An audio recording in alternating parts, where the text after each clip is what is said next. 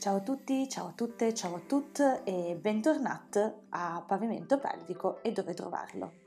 Questa è la prima eh, puntata delle estensioni del nostro podcast. L'argomento di oggi è la menopausa. Con me c'è sempre la nostra esperta, l'ostetrica Ritanna di Molfetta. Ciao Anna.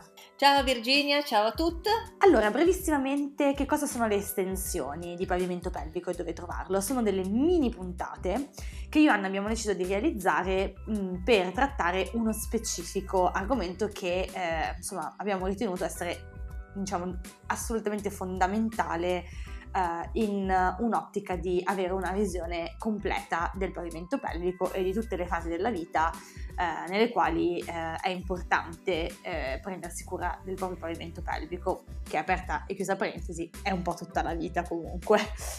Allora, perché la menopausa? Allora, ho voluto eh, iniziare eh, queste estensioni con questo tema mh, mm, perché penso che eh, sia data molta molta poca visibilità in generale mh, mm, alle donne che stanno passando questa fase della vita e all'argomento in generale. Quello che però sicuramente eh, è molto diffuso a livello proprio culturale eh, sono due concetti. Eh, il primo concetto è che la menopausa è l'inizio della fine è come se eh, per una donna nel momento in cui arriva la menopausa è il momento di appendere un po' tutto il chiodo, no? Eh, è il momento in cui bah, si smette di essere donne, eh, socialmente parlando è un po' quell'età che va verso la vecchiaia, per cui bah, insomma sì, puoi anche non curarti tanto, ehm, non sia mai che tu abbia dei desideri sessuali o comunque la volontà di avere una vita sessualmente attiva. Ehm, è un po' l'inizio del decadimento, no? È come se improvvisamente varcata questa soglia sia, ci si aspetti, ecco, che, ehm, che le donne eh, inizino questa, questa, questa decadenza. Ecco, allora, mh, un obiettivo di oggi è assolutamente smontare questo modo di vedere la menopausa e invitare invece tutte le persone che ci stanno ascoltando, anche quelle giovani, magari che ancora non sono andate incontro a una menopausa ovviamente naturale, cerchiamo di cambiare il modo che culturalmente abbiamo di percepire la menopausa, cerchiamo di cambiare insieme questa cultura. Poi Anna eh, spiegherà anche eh, perché questo modo eh, di vedere la menopausa è sbagliato. La menopausa non è una malattia, la menopausa è una fase della vita eh, nella quale tra l'altro oggi passiamo moltissimi anni, a volte anche più di quelli in cui siamo fertili, quindi Mm, cioè è importantissimo secondo noi cominciare a cambiare ottica nei confronti di questo argomento. Ci sono tantissimi aspetti positivi anche dell'essere in menopausa, eh, che Anna mm, poi sottolineerà eh, più, più, avanti nel podcast, e un messaggio importante eh, che voglio dare insomma in questa introduzione, poi ovviamente lascio la parola ad Anna, è l'importanza di avere una vita sessuale piacevole e soddisfacente anche in menopausa.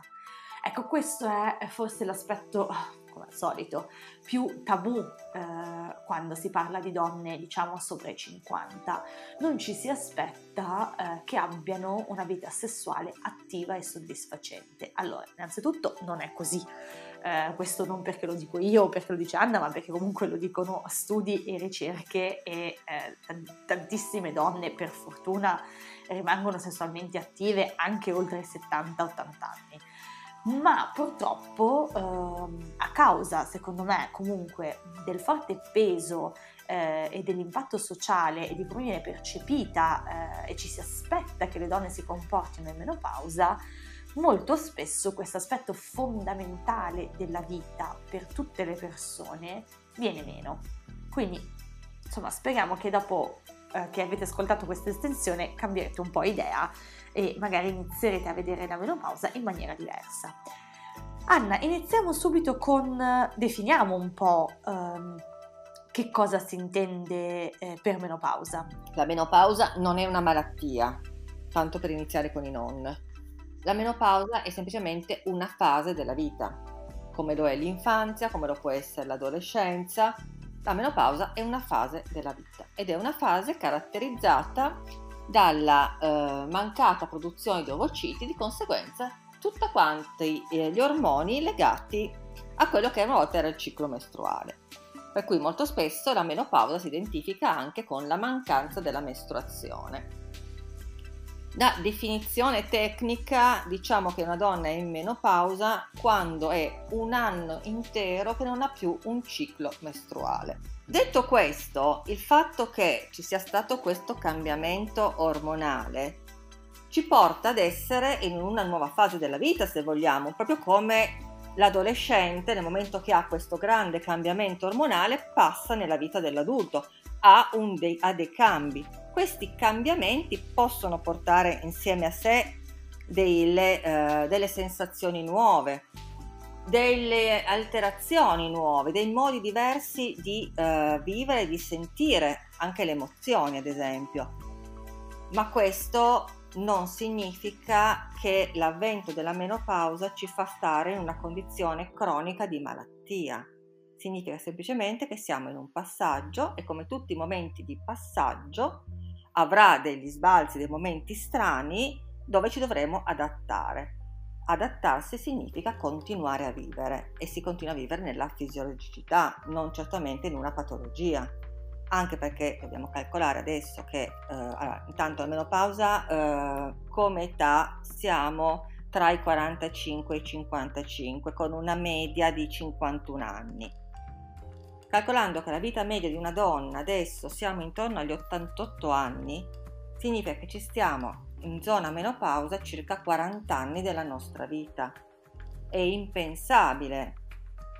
Oltre alla menopausa appunto diciamo fisiologica, ci possono però anche essere delle altre situazioni eh, di menopausa eh, che possono avvenire anche molto prima eh, della media, dicevi come dicevi tu prima, dei 50 anni, dei 51 anni, no? Sì, la menopausa può essere anche causata, ad esempio da uh, degli interventi chirurgici in cui si vanno ad asportare le ovaie. Uh, facciamo un pic- una piccola distinzione uh, tra ovaie e utero, perché spesso chi ha interventi ginecologici di questo tipo di asportazione spesso confonde un pochino le due parti. Allora, l'utero e eh, quell'organo dove ci sarà il bambino, dove poi, da dove parte la mestruazione, sangue mestruale. Le ovaie sono i contenitori delle uova, facciamolo in una maniera molto molto semplice, e da dove vengono prodotti gli ormoni. Se mi viene tolto soltanto l'utero, esternamente non avrò più le mestruazioni, ma se le mie ovaie le ho conservate, continuerò a produrre ormoni. Quindi anche se non avrò le mestruazioni, non sarò in menopausa. Diverso invece il discorso in cui vengano rimosse le ovaie per un qualunque tipo di motivo. Allora a quel punto sarò sicuramente in menopausa, anche se avessi 20 anni. Quindi possiamo avere una menopausa fisiologica, ma anche una menopausa, mm, chiamiamola chirurgica o, o chimica, se ci dovessimo, dovessimo prendere dei farmaci che vanno a interferire con la nostra produzione ormonale. Quali sono i sintomi eh, più comuni della menopausa? Allora, i eh, sintomi più comuni sono intanto ehm, un grande cambiamento a livello umorale. Spesso si ha una difficoltà nel eh, gestire, nel reggere bene come prima le emozioni, quindi dei cambi e sbalzi d'umore rapidi possono capitare soprattutto nella fase iniziale della menopausa eh, abbiamo molto spesso le vampate, che forse è il sintomo quello più classico, cioè queste grandi botte di calore immediato con sudorazione profusa, che possono durare pochi secondi ma anche molti, eh, molti minuti. L'atrofia, ossia la eh, mancanza di, eh, di substrato delle, eh, dei tessuti, soprattutto delle mucose, una secchezza anche vaginale anche importante, una maggior lassità dei tessuti, cioè una maggior, eh, dei tessuti meno elastici, un pochino più molli. Più facilmente si può andare incontro, visto questa eh, maggior lassità dei tessuti, a prolassi, che possono essere sia della vescica ma anche dell'utero o del retto. Si, posso, si può avere più facilmente incontinenza ma soprattutto si può avere più facilmente il dolore. Questo è uno degli aspetti che in menopausa viene meno valutato. Molto spesso in menopausa il primo sintomo che si pensa legato al pavimento pelvico è il discorso incontinenza. In realtà uno dei disturbi più grossi che lamentano le donne in menopausa è il discorso dolore, proprio perché abbiamo una maggior secchezza della, una maggior secchezza vulvare, abbiamo una maggior atrofia e questo ci crea disturbi non soltanto durante il rapporto penetrativo, ma anche nella vita quotidiana. Allora, diciamo che di fronte a questa lista eh, si potrebbe anche fare un ragionamento di questo tipo e dire, ma insomma, con tutti questi cambiamenti, con tutte queste cose che sballano, insomma, è difficile pensare so, di poter essere sessualmente attivo, di voler essere eh, sessualmente attiva. Cioè una persona potrebbe dire, vabbè, insomma, con tutte queste cose io ci rinuncio perché è più, più lo sforzo del piacere. Allora, mi preme puntualizzare innanzitutto che non, intanto non è detto che una persona abbia tutti questi sintomi contemporaneamente e soprattutto non è detto che questi sintomi siano anche presenti in maniera, no, in, man- in maniera importante, no Anna? La cosa fondamentale è ricordarci che sì, è vero che potremmo avere più disturbi rispetto a una ragazza di 20 anni, ma questo è chiaro, è dovuto al fatto che il nostro corpo sta invecchiando, ma questo lo abbiamo anche esempio sulle articolazioni, no? Il fatto però di avere questi disturbi non, non, deve inficiare quello che è il nostro stile di vita e il nostro benessere generale nella nostra qualità di vita. Per cui eh, sapendo di, aver, di poter andare incontro ad alcuni disturbi, prenderemo in atto alcune misure per fare in modo che questi disturbi siano il più lieve possibili e che non ci impediscano di fare le stesse cose che facevamo prima, nella stessa maniera, nella stessa, con lo stesso piacere di prima, a maggior ragione per quanto riguarda la possibilità di avere dei rapporti sessuali anche penetrativi. Allora, l'abbiamo detto eh, e ridetto centinaia di volte, ma lo dirò una 101. Allora, sicuramente iniziare ad avere consapevolezza eh, e a considerare il proprio pavimento pelvico fin da giovani può sicuramente aiutare ad arrivare quindi anche alla fase della menopausa, diciamo più preparate, con un eh, pavimento pelvico eh, più tonico e più elastico. Però aggiungo che, eh, come abbiamo detto eh, anche in tutte le puntate eh, dedicate a tutti i sintomi che ha elencato prima Anna, quindi se eh, avete iniziato a sentire eh, il podcast a questa estensione, vi invito ovviamente a iniziare a, a risentirlo dalle prime puntate perché parliamo nel dettaglio di tutte queste cose. Um, ricordo comunque che quasi tutti i sintomi che ha detto Anna sono comunque risolvibili quindi è normale eh, aspettarsi che a causa magari dei differenti livelli ormonali il pavimento pelvico subisca dei cambiamenti, un po' diciamo ceda, ok? Però per le donne, Anna, che eh, sono arrivate magari in menopausa eh, e lo sono oggi e che magari hanno scoperto di più sul pavimento pelvico grazie al nostro podcast o comunque insomma non, non hanno avuto consapevolezza nel, nel, negli anni precedenti quindi si ritrovano oggi a essere in menopausa e a scoprire che ah, forse potevano, potevano, fare qualcosa al loro pavimento pelvico. Che cosa, che cosa possiamo dire a queste persone? Beh, può fare tantissimo. Uh, se non abbiamo avuto la possibilità di curarcene prima, possiamo comunque uh, prendercene cura adesso, siamo comunque in tempo eh, il fatto di essere arrivate in menopausa eh, senza conoscerlo non è un limite. E non è un limite neanche l'età, nel senso che qualunque età si abbia, si può comunque andare a lavorare sul pavimento pelvico avendone anche dei benefici enormi. Io la persona più anziana che ho avuto in, in terapia era una signora di 81 anni, con cui abbiamo fatto degli ottimi lavori con degli ottimi progressi e questo vale davvero per qualunque tipo di disturbo legato al pavimento pelvico, perché essendo dei muscoli sono allenabili a qualunque età. Parliamo di sesso in menopausa. Allora, io ho fatto una premessa eh, durante l'introduzione, eh, dunque Anna, è una di solito delle prime cose che si mettono in disparte, perché invece è importantissimo continuare ad avere una vita sessualmente attiva in menopausa? È molto importante sottolineare questa cosa perché ehm, penso che sia un problema culturale nostro, occidentale, questo di non riconoscere alla donna eh, in menopausa una sessualità, ma anche proprio una vita. Molto spesso la donna in, che arriva in menopausa inizia a trascurarsi, inizia a non considerarsi più donna, il fatto di non avere più alcuni ormoni non è che ci faccia sentire più o meno donne, cioè noi siamo donne indipendentemente dai nostri ormoni. Questo dovrebbe essere una, uh, un dato di fatto. Uh, una cosa tra l'altro che capita con il fatto di non sentirsi più donne, quindi iniziare a uh, diminuire i rapporti sessuali, diminuire l'intensità, addirittura non, eh, non masturbarsi neanche più, non, prova- non provare più eh, orgasmi, mi va a creare dei grossi danni fisici, ossia non andando a stimolare la nostra vulva, andiamo a eh, peggiorare e intensificare quelli che sono i processi di atrofia.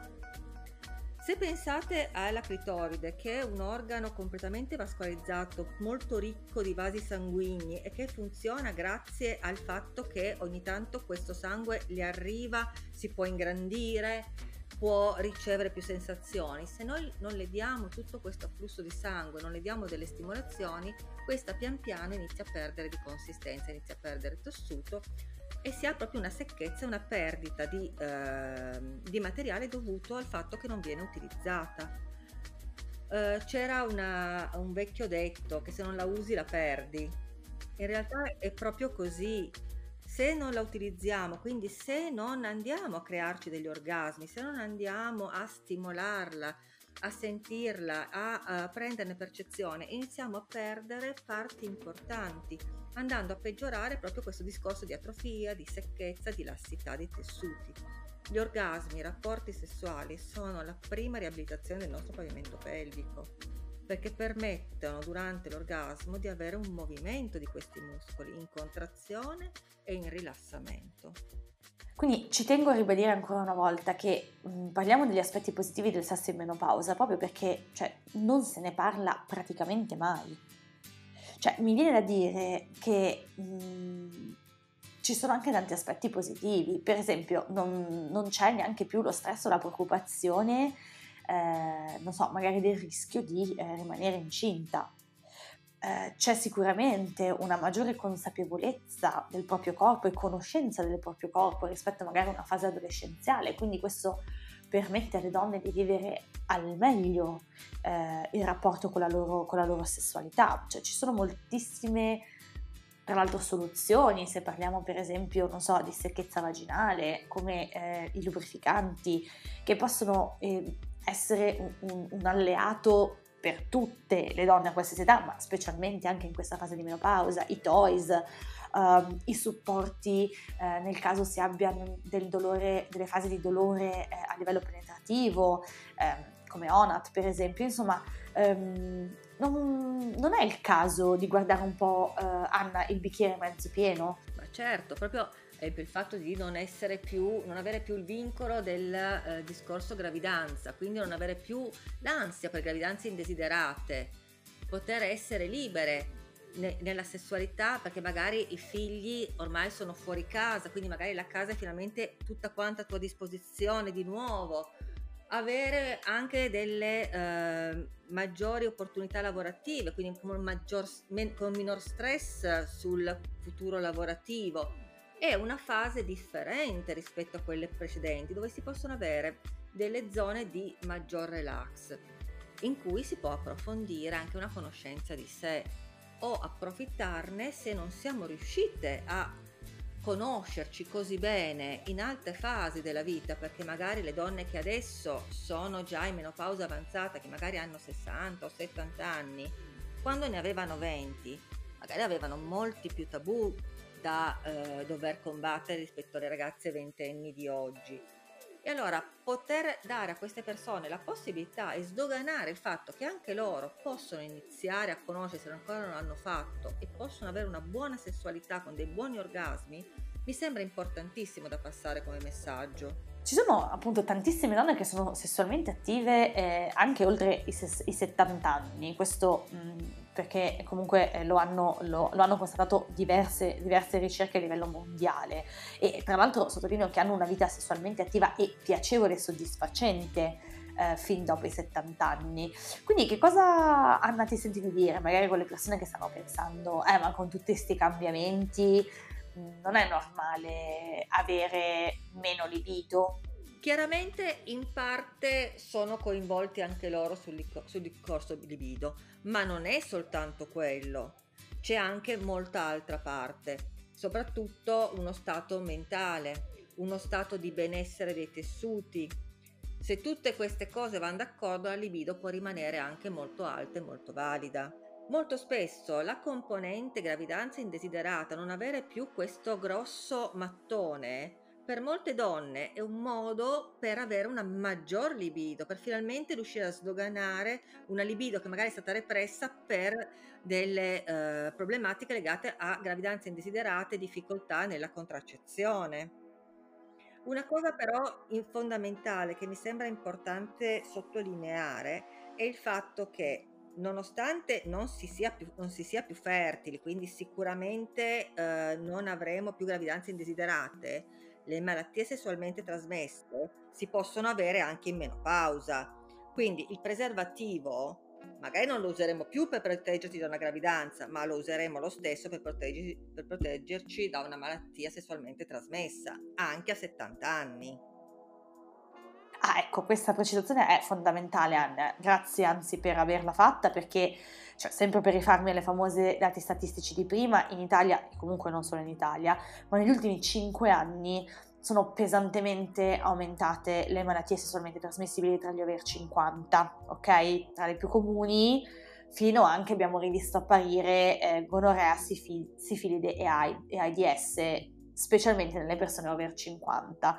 Quindi ehm, mi raccomando, mi raccomando, ehm, usate sempre, eh, sempre il preservativo. Anche questa è eh, forse un po' un, un altro falso mito, no? Perché ci si aspetta eh, magari che una donna in menopausa eh, sia sposata e, e, e, faccia, magari sia sempre con il compagno, il marito e eh, e che quindi non ci siano più certe necessità, è evidente che eh, non, è, non, è, così, insomma, quindi eh, consideriamo anche insomma, di uscire un po' mh, anche proprio dagli stereotipi di come la società vede e vive eh, lo, stato, no, lo status relazionale delle donne eh, in menopausa. Allora, chiuderei qui, ehm, Anna, questo eh, approfondimento legato alla, alla menopausa, sperando quindi di essere un po' riuscite a darvi una prospettiva più umana, più positiva di questa fase della vita che non è l'inizio della fine, bensì l'inizio di una nuova fase che può essere anche molto molto bella. Um, per avere più dettagli sul pavimento pelvico e su come incide sui problemi come secchezza, dolore atrofia, vi invito quindi ad ascoltare il secondo episodio di Pavimento Pelvico dove trovarlo, eh, mentre per i prolassi e l'incontinenza di cui ha parlato comunque eh, prima Anna, vi rimando invece all'episodio numero 3. Grazie Anna, come sempre, io vi aspetto, speriamo, nella prossima eh, estensione. Eh, se volete farci eh, domande eh, per me, per Anna, insomma potete farlo ovviamente utilizzando i canali social di Puriros oppure potete scegliere di mandarci una mail a info-puriros.com. Eh, nella prossima estensione eh, parleremo invece di piacere sessuale e sex toys. Noi ci vediamo lì. Ciao! Grazie a te e grazie a tutti quanti per averci seguito. Un bacio a tutti e alla prossima!